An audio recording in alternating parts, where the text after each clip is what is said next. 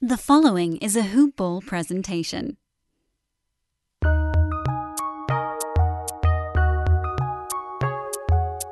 Welcome to the Fantasy NBA Today podcast.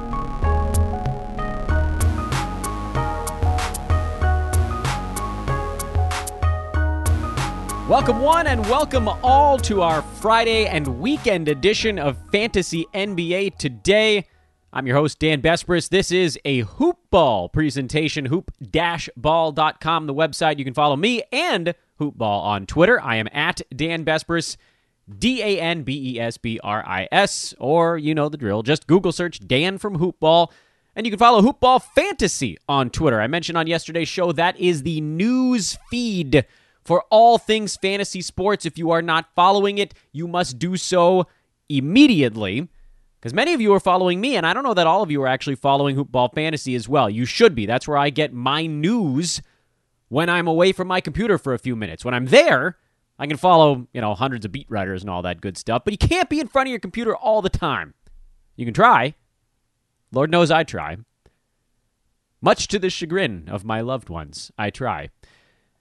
Today, as we did last week, the much ballyhooed Friday editions of Fantasy NBA Today. This is what we're doing now in the middle of the year. Middle being sort of a, uh, it's in quotes. We're we're in the season. We're in the season now. It's not that weird first Friday, which was Christmas. The second Friday, where we did the show this way, was New Year's Day. This one is kind of the first real in the swing of things Friday, but it's going to be the same as last week. Basically, what we do on our Friday shows is it's a week in review podcast, meaning I go backwards through Thursday, Wednesday, Tuesday, and Monday's news and box scores and give you my lists of ads, holds, watch list guys, streamers, drops, buy lows and sell highs, and really on the buy low, sell high stuff, we try to focus on the key names the ones where there is some serious profit to be made, and not the BS stuff. Like some of you guys are telling me that you're able to get a lot for Terry Rozier right now, which boggles the mind because, yes, he's been good. He's number 48 in nine category leagues so far, but we're eight games into a season where uh, on a team where there are four primary ball handlers. There's just no way 47.5% shooting, that doesn't hold up and some of you guys are out there getting, you know, top 50, top 40 guys that are clear season long, rest of season top 40, top. Like, there's no way to. Anyway, I don't need to get sidetracked by that. Basically, what I'm saying is, yeah, he's a sell high guy, but I don't think you can aim all that high with him. The buy lows and sell highs we're going to discuss on these Friday shows are uh, just a couple of each that have a big profit margin right now for various reasons. And then, and we don't really do a Thursday recap on these Friday shows because it gets all rolled up in the weekend review. And then we'll take a look at tonight's games, Friday night's games, and kind of a forward looking peek at the weekend. Although, again, you don't you don't know exactly what's going to be coming up on Saturday and on Sunday, but we have we can plan a little bit. Friday's a big card. We got 10 games tonight, so 20 out of the 30 teams are going in the NBA. You've got another 8 games tomorrow, so you pretty much wipe everybody out.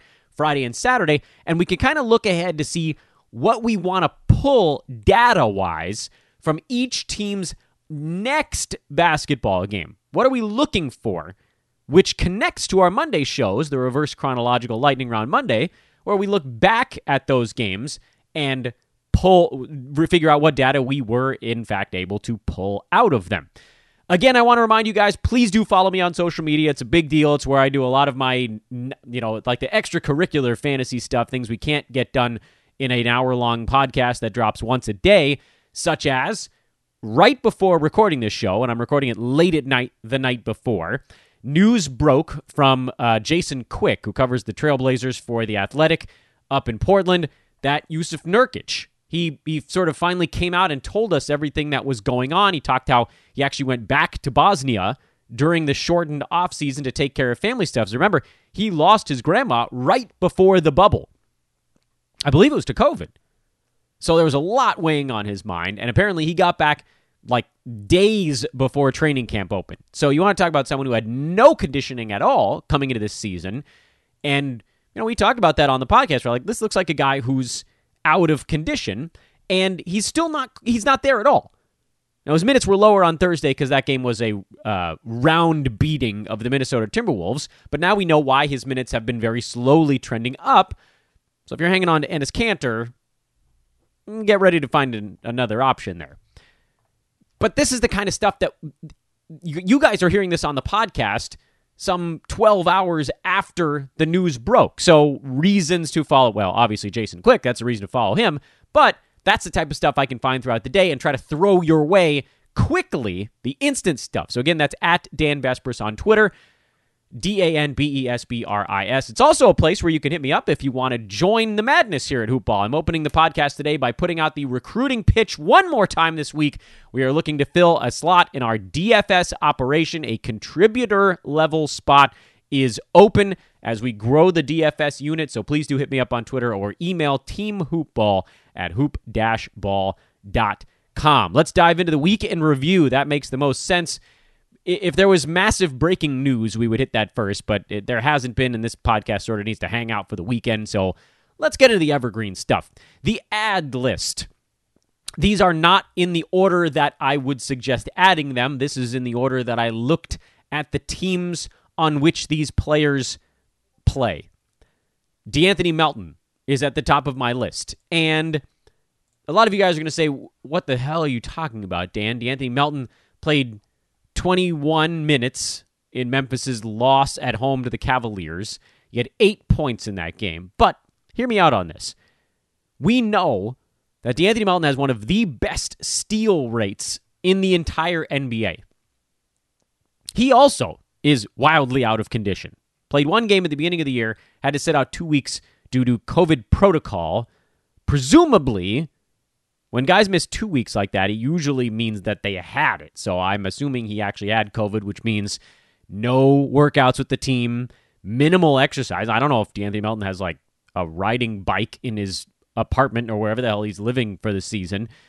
Uh, so he's working his way back up. He had 15 minutes in his first game back. He had 21 on Thursday, eight points, three boards, three assists, three steals, and one block. He can rack up steals. He can get blocks. He will hit some three pointers. His usage is probably not going to be that high once Ja Morant and JJJ get back. But just from a who should be on the floor standpoint, he should be overtaking Tyus Jones at some point in the not too distant future. So I think he's got there's there's at least reason to flip him at the end of your bench. He's not what I would call a guy you cut someone with, you know, playing 33 minutes a night for, but there are some pretty whack dudes on fantasy teams right now, and I would rather have Melton over those guys. I'm also going to call, and this one's a little iffy, but I'm going to call Willie Cauley Stein an ad because he's now started two games in a row. He's played about half of each of those games, and in 24 minutes, he's a fantasy value. Even if he wasn't really one on Thursday, I mean, he was okay. Five points, nine boards, a steal, and a block. One for one from the field. That's a usage rate of 4.9, by the way, only because he took four free throws. Dealing with Nikola Jokic. That's that's a load, man cut Willie Cauley Stein some slack. Dallas has won two games in a row with their new look lineup, which is uh, Cauley Stein and Kleber, the front court. Tim Hardaway Jr., Dwight Powell coming off the bench. Dwight Powell's just not even playing right now, and I don't know if it's a conditioning thing or if it's just he's not he's just not the right fit at the moment. Tim Hardaway Jr., I know he had that big 30 point outburst, but coming off the bench is not really going to be a good thing for him because now he's fighting for those backup minutes. If he gets hot, maybe he sticks, but the starters sort of have the first dibs on it.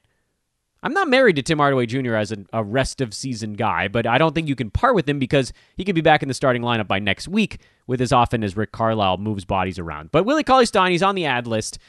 Uh, Maxi Kleber, if he's going to play 36 minutes a game, he's absolutely on the ad list. But we also have to remember Kristaps Porzingis is coming back. They expect him back by the middle of this month. There'll be a slow ramp up process from that point.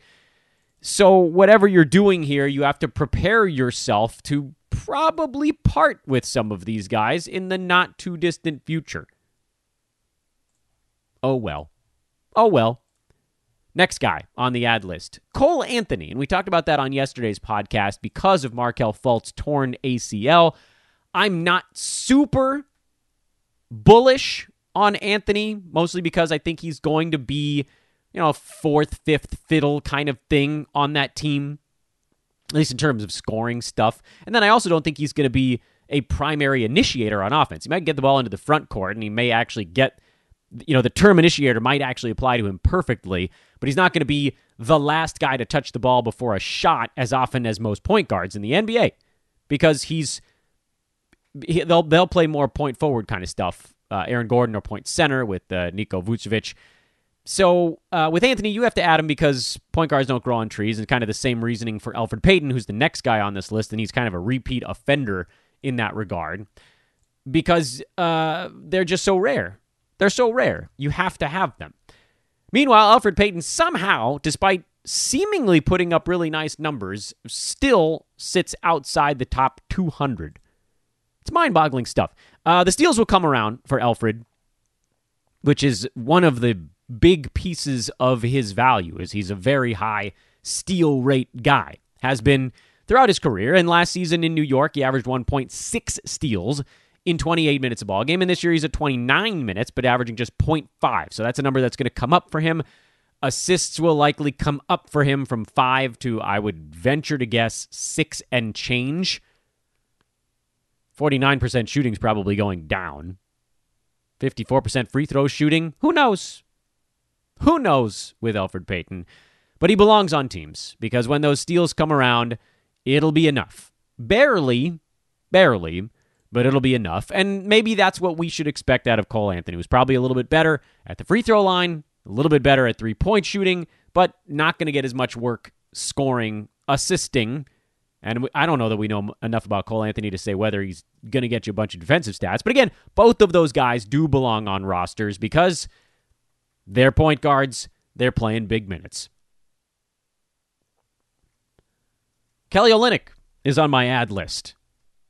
We devoted an entire segment to Kelly Olynyk earlier this week, and then he immediately moved into the starting lineup. And I admit he was not a thrilling game to watch on what day was that? Wednesday? I think that was Wednesday. 21 minutes, 11 and 5 with three three pointers. But again, the the efficiency with him that we've talked about in that segment earlier this week, his ability to just get stuff. When he's on the floor, he just gets stuff. He rolls up fantasy stats because he can hit the three ball, he'll get you some rebounds, he'll get you a few points, He'll usually wander into a steal or a block. He's a good passer.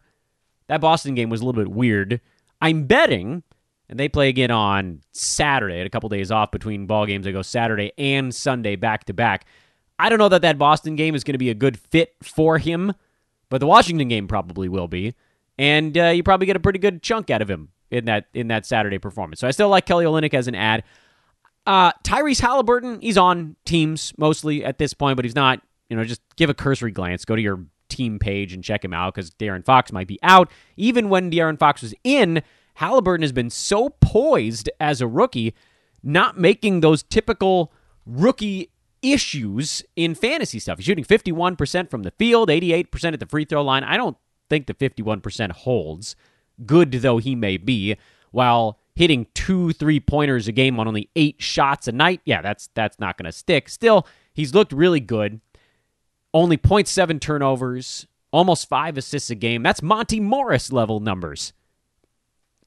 But he should be owned already. And the last one on my ad list, and this is one that could very easily move off the ad list even before you hear this podcast, is the mighty Bobby Portis. Old Punchy has been playing well so far this year. He, he had two rough ones. Opening night, played only 16 minutes, had three points, four boards, missed a bunch of free throws. And then he had an 18 minute loss to Miami, but he still had 11 points in that and a steal and a block. There's a lot going on with Portis this year that confuses. What I mean by that is uh, 0.8 steals, well above his career mark, 0.6 blocks, well above his career mark there. And it's not as though his minutes are all that much higher than his career minutes.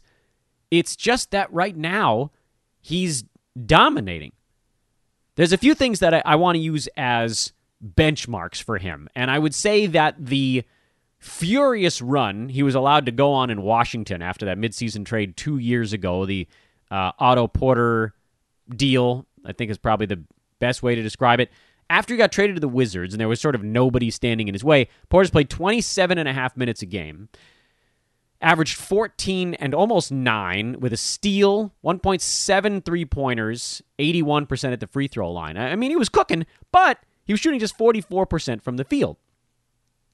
And over his career, he's at 46%. So, a couple of things to take note of this year. Right now, he's shooting 55%, which, by the way, you could make the argument that his numbers are just going to be a little bit better from an efficiency standpoint on a team like Milwaukee, where he's going to be on the floor with other people who draw attention. Such was not the case in Washington or Chicago or New York last year, where they couldn't put together a, a competent offense to save their lives, but he was still at 45%. Right now, he's just shooting the lights out from two, from two point land. That's been the difference because his three point percentage is right on his career mark. His two point percentage is way above it.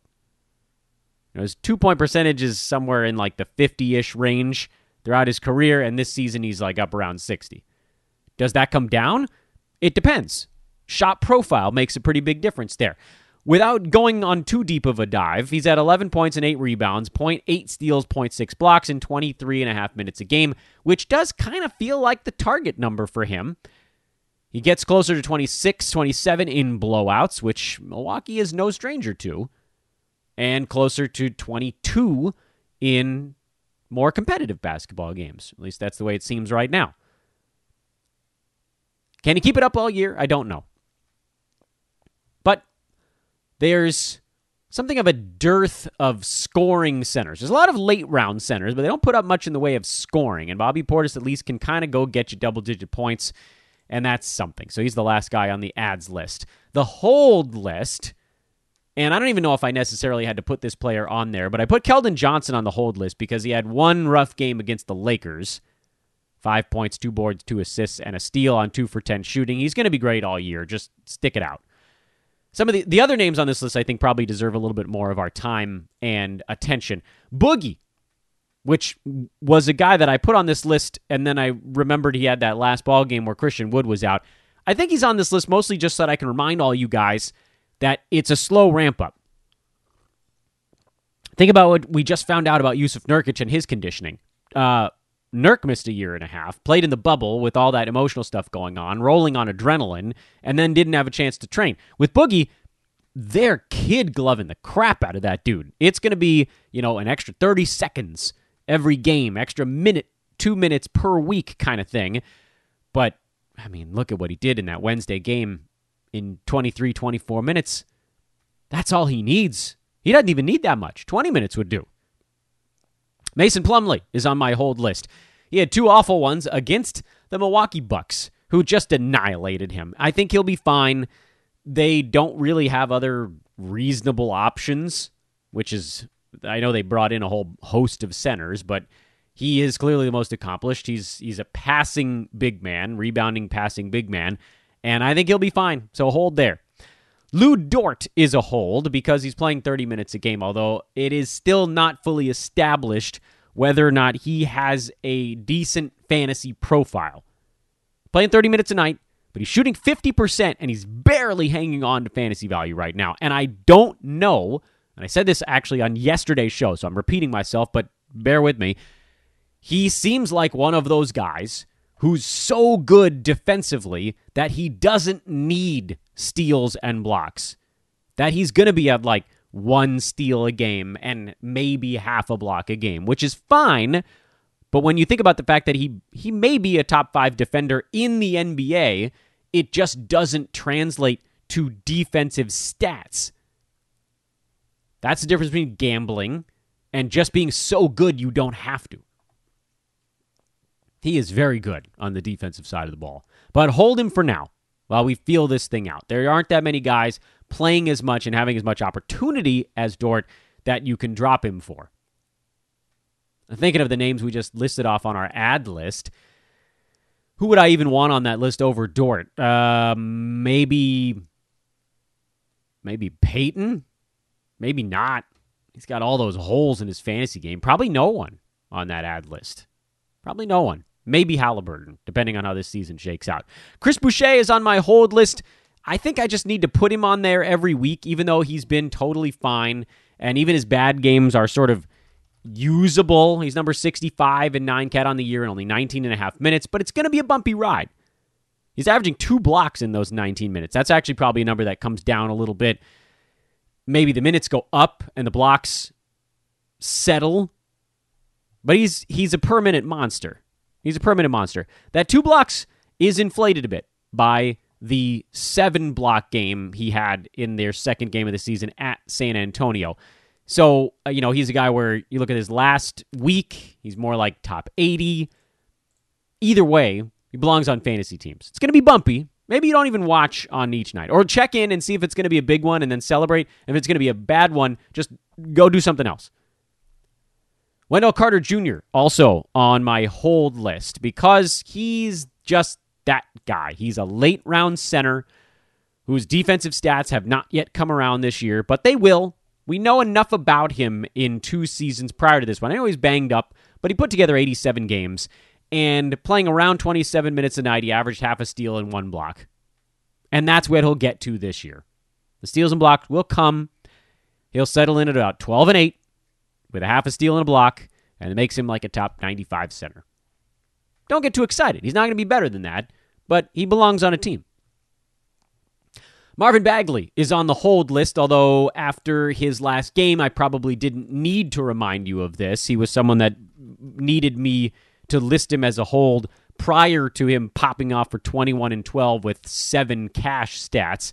He's still number 293 on the year. But here's the thing I'm not a massive Marvin Bagley fan.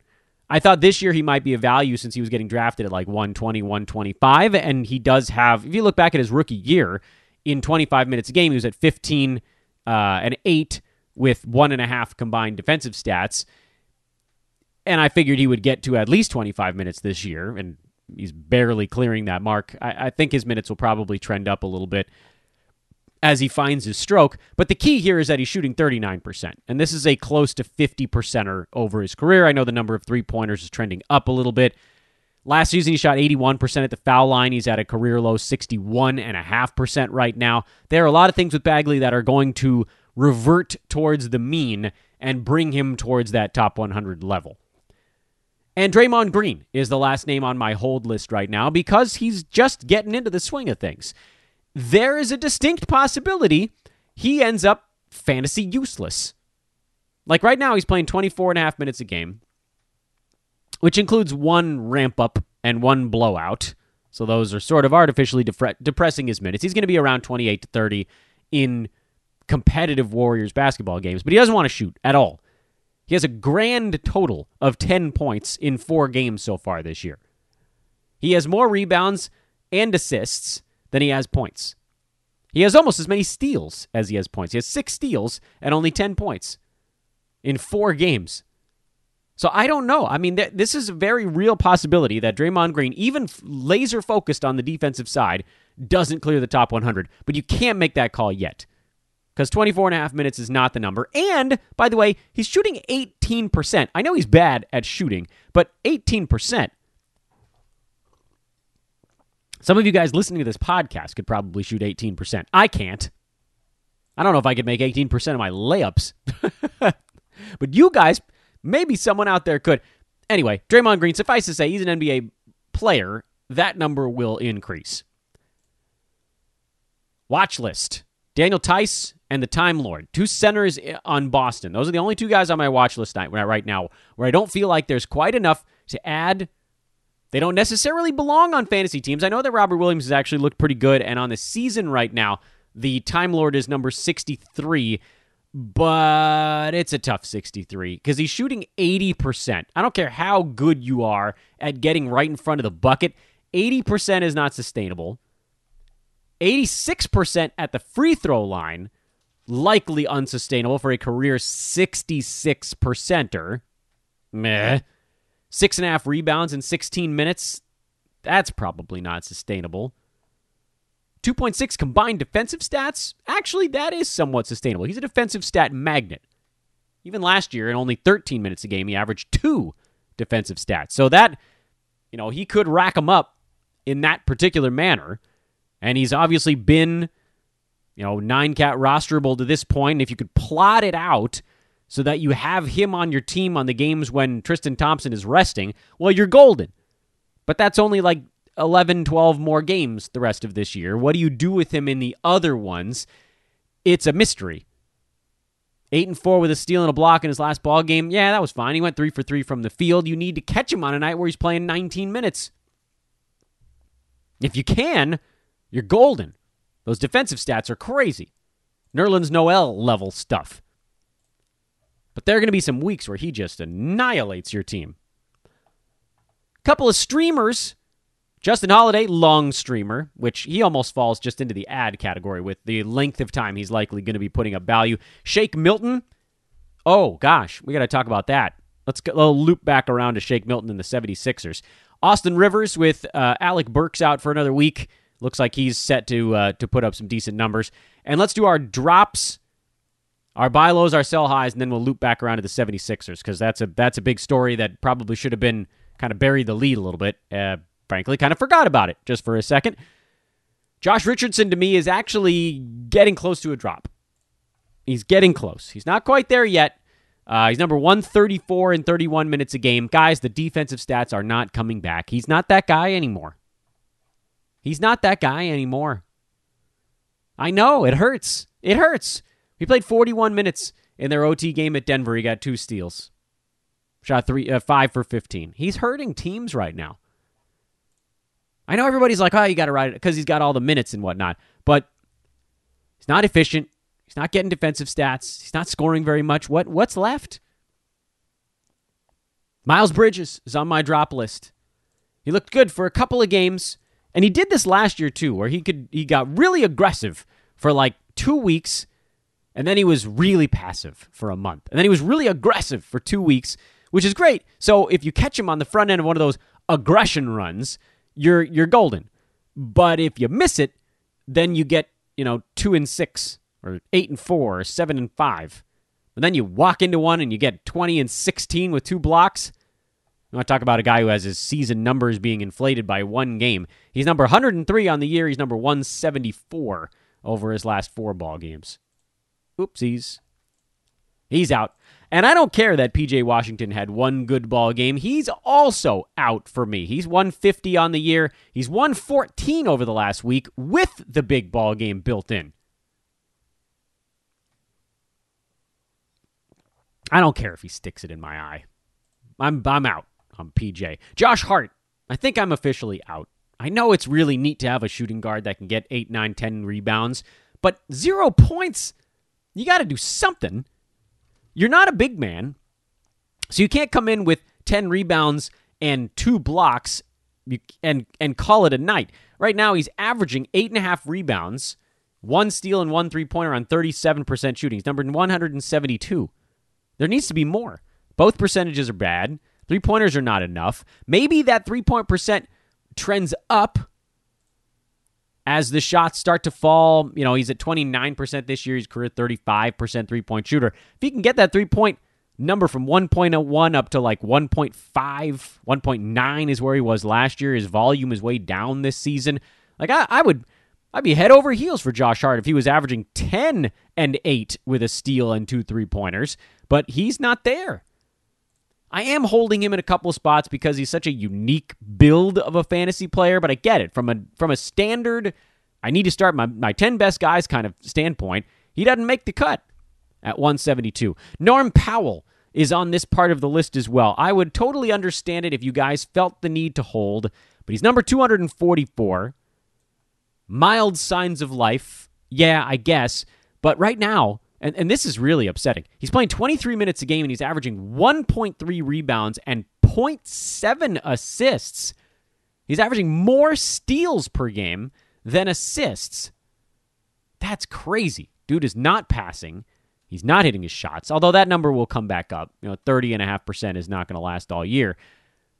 He's not a guy that rebounds or assists all that much to begin with, but like you look at last year, he averaged 28 and a half minutes a game during the regular season. I got to think something weird is going on here. Because if he gets up to 28 minutes, he should be a fantasy value. career 45% shooter from the field. He was at 49 last year. It seemed like maybe he took a step forward there. Let's we'll we'll see. I'm okay if you guys feel the need to move on. There's just too many things floating around that are super interesting. Same deal with Jae Crowder. He's going to hang out just beyond the edge of the top 100 probably all year. He's at 120 right now. He'll have that one big game every four. Which is almost exactly where he's at. He had two back to back big games, but then, like, there were four gappers on either side. He's sandwich. I'm okay with the drop there. I'm okay with the drop of Patrick Williams in Chicago. It seems like as Otto Porter and Garrett Temple are getting their legs, they're seeing more of the minutes. Ivica Zubac is a drop. Serge Ibaka has won the position battle, seemingly at least, with the Clippers. Nick Batum, he's what I'm going to call a future drop lister because Marcus Morris is on his way. Not there yet, but he's coming. And finally, and I'll eat crow if I have to on this one. Ricky Rubio who's coming off his best game of the year. He played 25, uh, 28 minutes, excuse me, in a blowout loss at Portland and came up with two points, five boards, 10 assists, and five steals. He had almost no usage. And I just, I have no idea what to make of Ricky Rubio this year. If this is a competitive game, D'Angelo Russell plays more than 28 minutes. Did Rubio play because it was garbage time? Did he play because he was orchestrating better? than other players on the floor. It's super unclear. I think after this one, you probably just hold on for one more game to see if this was the start of something. But he's outside the top 200 even after that ball game is built in. Let me give you some buy lows with big profit margin. Michael Porter Jr. is a buy low right now because word came out on Thursday night that he finished his seven day quarantine for COVID protocol stuff and immediately has to start another 10 day quarantine, which I think, you read the tea leaves a little bit here. I doubt that in his first quarantine, he broke quarantine. And if he did, he's an idiot. But I don't know. I mean, maybe he's an idiot. Well, what do I know about these people? I don't know them personally. He could have broken it. This could be like warning one and then warning two. But my guess would be Occam's razor here, often the simplest solution is the correct one, he probably has it. He probably was in quarantine because of an exposure, was contact tracing, as I recall. He probably caught it. He probably got a positive test back during his quarantine. So they caught it after the exposure, isolated him. He's isolated, so presumably not going to give it to anyone else on the team, one would hope. But now he's stuck until I think the they're saying another 10 days or so, which would, you know, put him just beyond the 14. So he probably got a positive test on the third day of quarantining.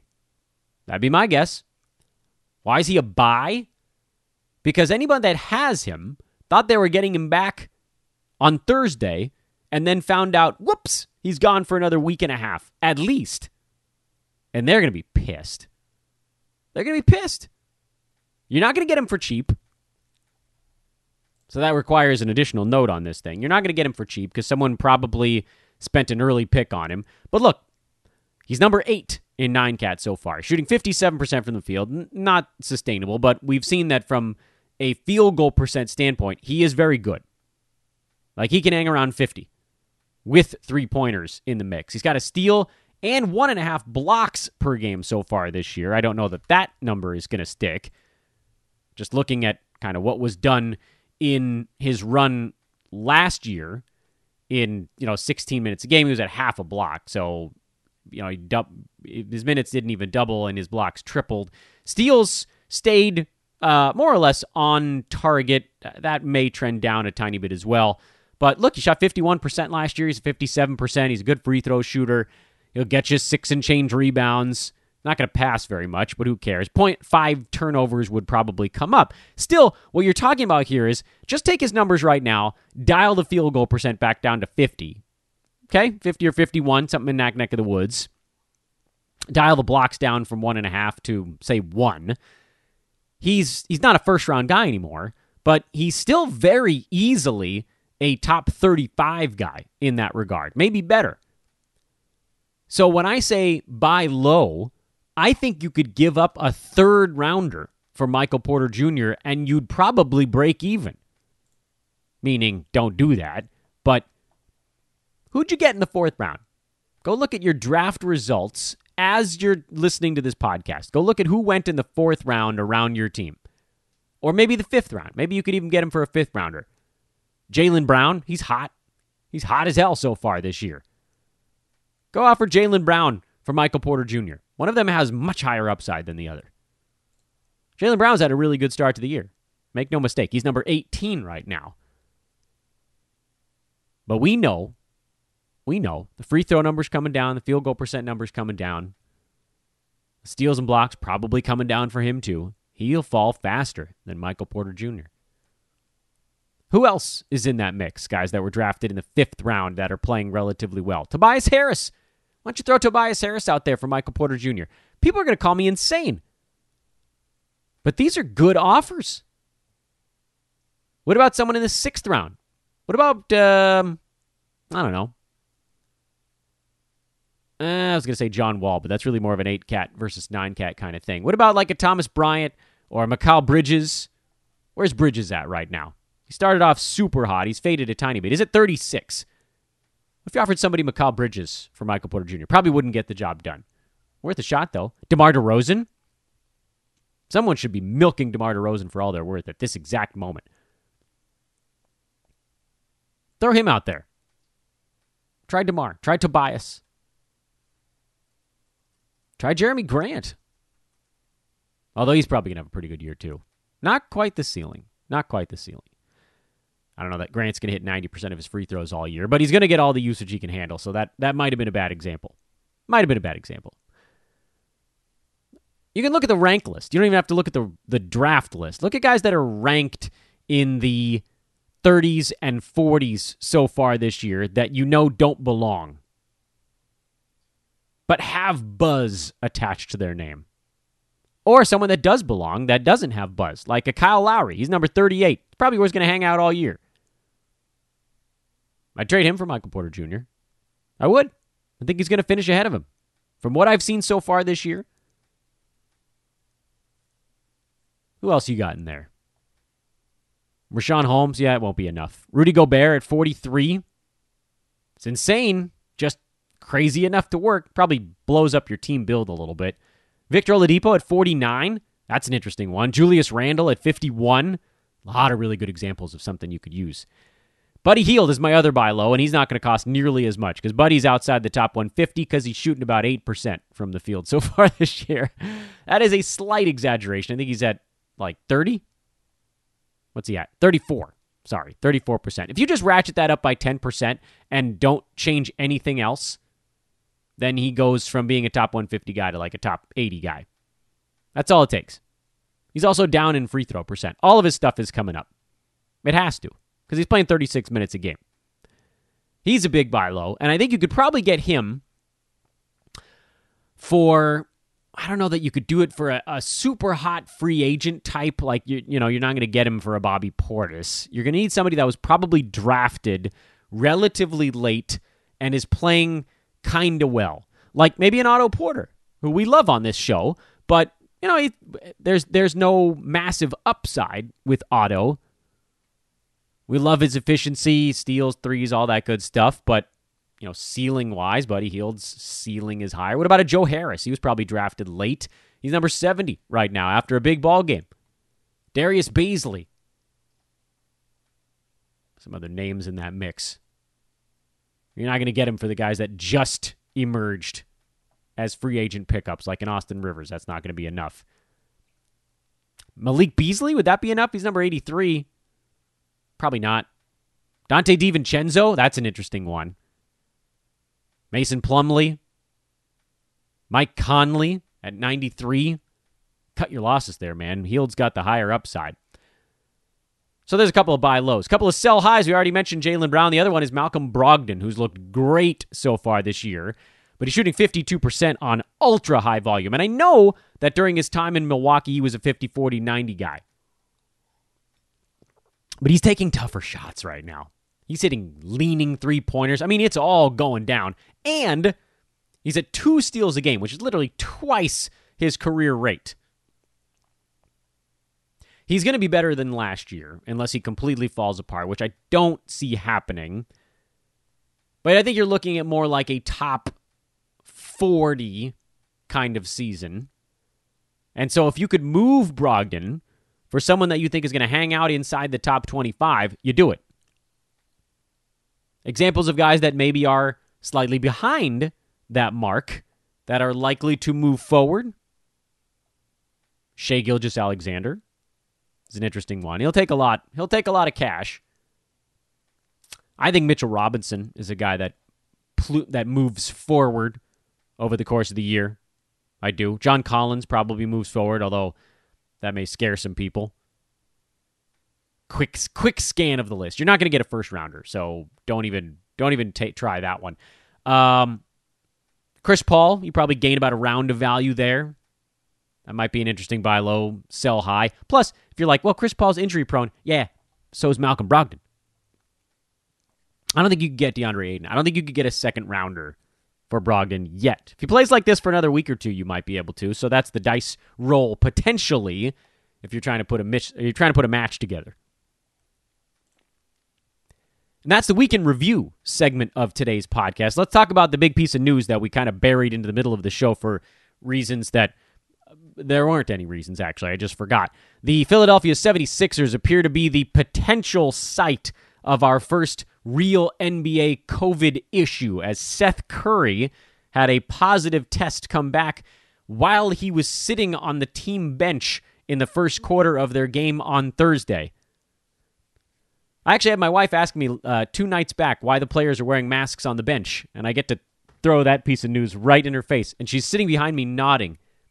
You know what that means? She's admitting I'm right. Now she flipped me off. it's a big day for Dr. Besbris back there.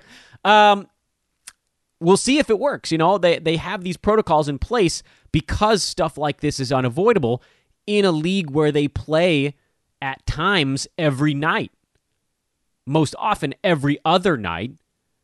But presumably, and, and you know, that's the thing, like, he m- most likely the exposure was on Sunday, something like that, Saturday, Sunday of last week. His test from whatever Philly played Washington the the previous night, the test from that day, maybe that day came back negative. Might have gotten tested that morning, came back negative. He played Washington. But then the viral load, we've talked about this a million times during that long layoff from March through July, and then again it's unavoidable. So the NBA has to be extremely vigilant. Wear your masks when you're on the bench. He was going to sit out last night's game anyway, with I believe it was a sore knee or something like that. So I guess there was a little bit of luck there that he wasn't in the ball game and he was sitting on the bench, and so he was only really close to you know one or two guys instead of everybody. And then they have to figure out you know, was the exposure what, what from the previous night? What about the flight? Things of that nature. I assume these guys are supposed to be wearing their masks on the flight and probably sitting pretty far apart on team planes. But the Philadelphia 76ers are now quarantining in New York. And what this means for their upcoming schedule, I don't know. I don't know. Uh, we'll probably learn more about that over the weekend. It's one of the reasons that Again, I say follow me on social media because I'm not going to do a podcast when I find out what happens to the Sixers over the weekend. Uh, they play they play tomorrow. They play on Saturday at home against the Nuggets. Supposedly, they don't play again until Monday. My guess would be that Nuggets game doesn't happen. I'd be pretty surprised. Because whoever was exposed to Seth Curry on Thursday, I don't think they want those guys rolling out there on Saturday. That game on Monday might get postponed too until they find out they're back to back. That's a that's a shame. Monday and Tuesday they're back to back. So you might see three Sixers games postponed here, which by the way is why the NBA built their schedule in halves. We don't know the second half of the year because Sixers Nuggets, Sixers Hawks, Sixers Heat might just have to get slotted into April somewhere better safe than sorry. Hopefully everybody's okay there. Um, we're already hearing, you know, Joel Embiid has a three month old at home. It sounds like he's not going home. So that stinks. That stinks. But that is the current climate. It's kind of amazing that this is the first one that has popped up in a in a game situation like that. But there's two sides to this. I had Shake Milton on my streamers list, but they might not play for a week. So I don't think I would race out and pick up 76ers. And if you have them, just know this is why you play Roto. Those of you guys with Sixers in your head to head leagues, you're like, oh, you know, bleep me. What if you have Embiid and Tobias on your team? You might, you, your week is doomed. Probably. But if you're in a Roto league, guess what? They'll play those games. They'll just be later. I presume. They're going to try to get them all in. These games are going to matter. Sixers, one of the better teams in the NBA. A couple of those teams in there, playoff teams. These are important. So, probably don't stream 76ers right now.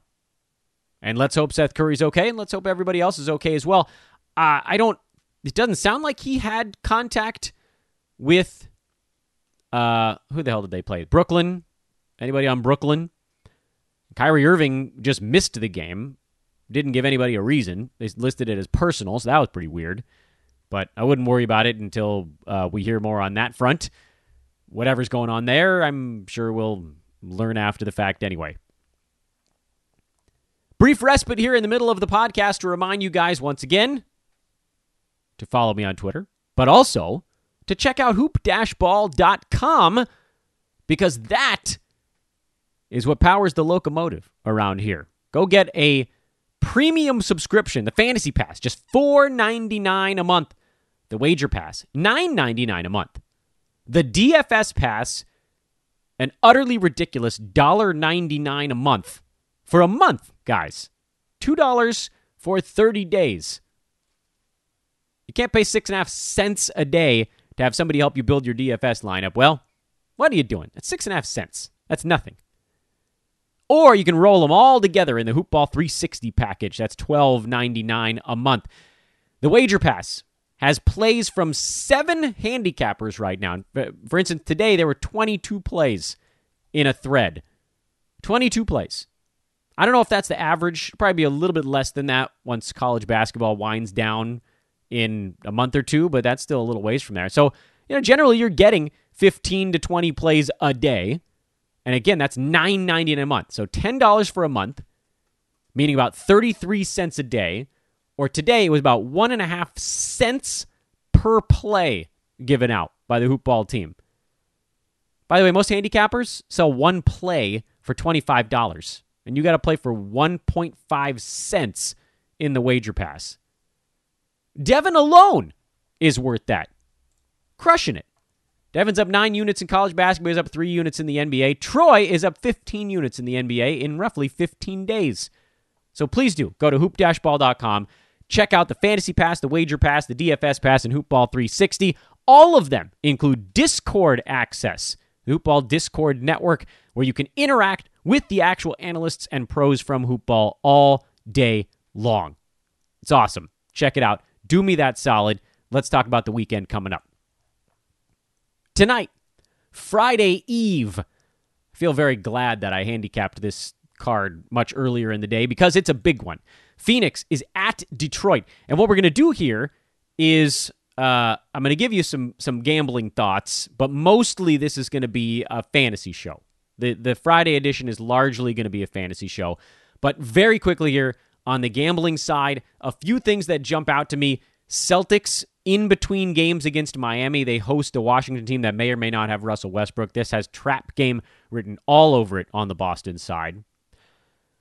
The uh, Raptors laying five points in Sacramento. We don't know what's going on with De'Aaron Fox, but that's a that's a lot for a Raptors team to lay that has not been very good. Clippers and Warriors are in a rematch game.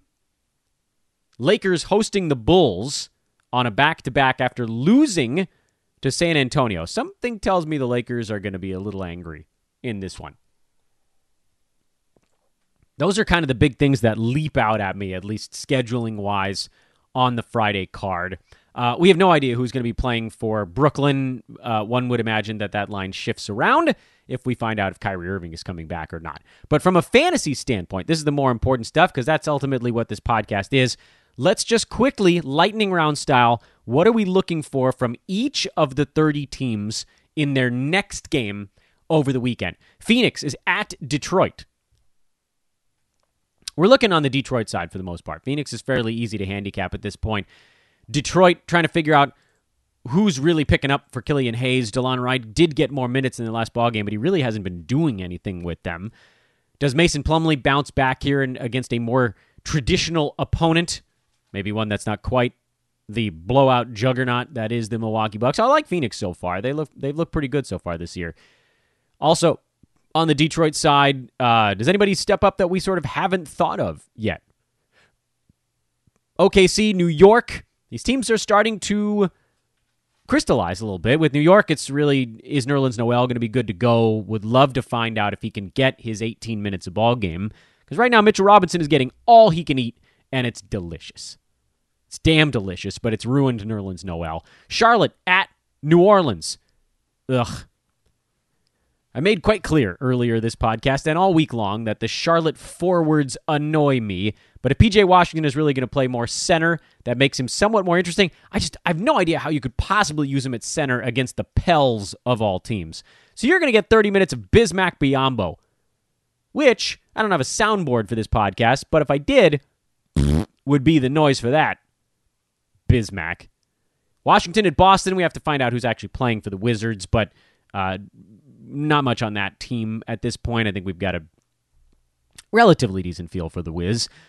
On Boston, Daniel Theis, there's your watch list guy. Robert Williams as well. Watch those big men because if they start to chew up more time and Tristan Thompson starts to get wedged a little bit towards the edges, there's a possibility that that team goes from having no true trustworthy centers. And I know that Time Lord's been a top 70 guy so far, but there's some limited sample size stuff going on. They could go from having no trustworthy ones to maybe even two. So that's a homework game. Watch that game Friday night, tonight. Utah, Milwaukee. Don't care. Bobby Portis, I guess. I think we sort of have an idea. He'll level off probably towards the edge of that top 100. Orlando, that's one to watch. Who is the guy? Is Cole Anthony going to play the whole game? Houston, if Christian Wood is back, which I actually kind of want to see what Boogie's going to get to do with Wood healthy. That's the data point we need with Houston. Brooklyn, we just need to know who the hell's playing. Memphis is very hard to watch right now. De'Anthony Melton's the guy there. That's the angle we're checking out. Chicago, nothing. LA, nothing. Toronto, Norman Powell. Can he do stuff? Sacramento, De'Aaron Fox, what's his situation like? I guess there's a front court minute thing with the Kings. What's Marvin Bagley's role looking like? Clippers, nothing really. Warriors, mm, nothing really there either, honestly. And Saturday, what are we looking for from some of these teams? Denver, well, they an exhausting game on Thursday night, didn't they? They went to overtime, and Nikola Jokic and Jamal Murray were kind of the only guys that survived. But Will Barton did play 34 minutes, and uh, if he's playing 34 minutes, he's he's still trustworthy enough if by a fraction of a hair. Philly, we'll see. I mean, yeah, we'll see if that game even happens. That's an afternoon game. I, I've, I would put money again. Yes, I am a betting man, and I said this wasn't a huge betting show today, but I would bet that game doesn't happen. Miami, Washington, Kelly Olynyk. That's your guy to watch there. If he's in the starting lineup or not. If he's not in the starting lineup, I don't know that I would have the confidence to start him because it could be the beginning of his disappearing act again. But if he's starting, I think you got to start him. We talked about Washington. We talked about Phoenix. Indiana. I think we know what's going on there. Atlanta. I don't know what's happening to Trae Young, but overall, we know what's happening there. Charlotte. Same thing. Talked about him. Spurs. Rudy Gay's still a thing. Every day I watch a Spurs game and think, is this going to be the one where Rudy Gay's not a thing anymore? And yet he's still hanging around right at the edge of the top 100, and he looks quite good doing it. Steals and blocks numbers starting to come down a little bit. Field goal percent starting to come up a little bit. Free throw percent starting to come up a little bit. It's all kind of meeting in the middle. And somehow Rudy Gay in 25 minutes is a nine cat guy. If but barely, but he's there. And efficient. I like efficient. after a slow start, getting the legs underneath him. Played well against the Lakers. He's played well against pretty much everybody right now. Minnesota, boy, are they bad. That's a massive letdown game for the Spurs, though, after beating the Lakers and the Clippers. Holy smokes. Minnesota's probably going to be catching seven, eight points. Ah, good Lord, you're going to have to stop me from betting on that barf of a team. In any event, uh, Ricky Rubio, that's that's the angle to watch in that one. Cleveland, do they have Collin Sexton back? I would guess that they do. Gonna be a tough night for them anyway. Milwaukee, Orlando, Dallas. We got a pretty good feel for them on Thursday, but keep an eye on Willie Cauley Stein, Portland, Sacramento. We talked about those two teams. Portland again, it's just about Nurk, Robert Covington kind of fitting in, getting all their meshing. Everything needs to mesh in Portland. And I'm not going to worry about Sunday because I'm pretty sure all those teams play on Friday or Saturday. And that basically is your weekend edition of Fantasy NBA Today. Folks, if you've been enjoying this podcast and you're sort of hanging out with us now for the season, if you think you're in it for the long haul, please do click that subscribe button. And please, please, please drop a five star review on the show. It would mean the absolute world to me. I know not all of you guys can go get a subscription to Hoopball. I totally understand that. It's why this podcast will be free forever. I will never change that. You have my word, and you can show me this damn pod if you ever hear anything otherwise. That is my word. It is my bond. And if you're and if you just want to do the free stuff, drop a five star review. That's that's the easiest way to say thanks. And the easiest way for me to say thanks is to actually say the word. Because I'm doing the pod. Thank you guys. Thank you for listening through the weird tumult that has been this COVID stretch since March. Speaking of March, we march along into the weekend. Have a great one, guys. Have a safe one, guys. It's a weird time going on right now. Please, please, please stay safe. We'll be back at you Monday with reverse chronological lightning round. Until then, I am Dan Besbris for Fantasy NBA Today, a hoopball presentation. So long.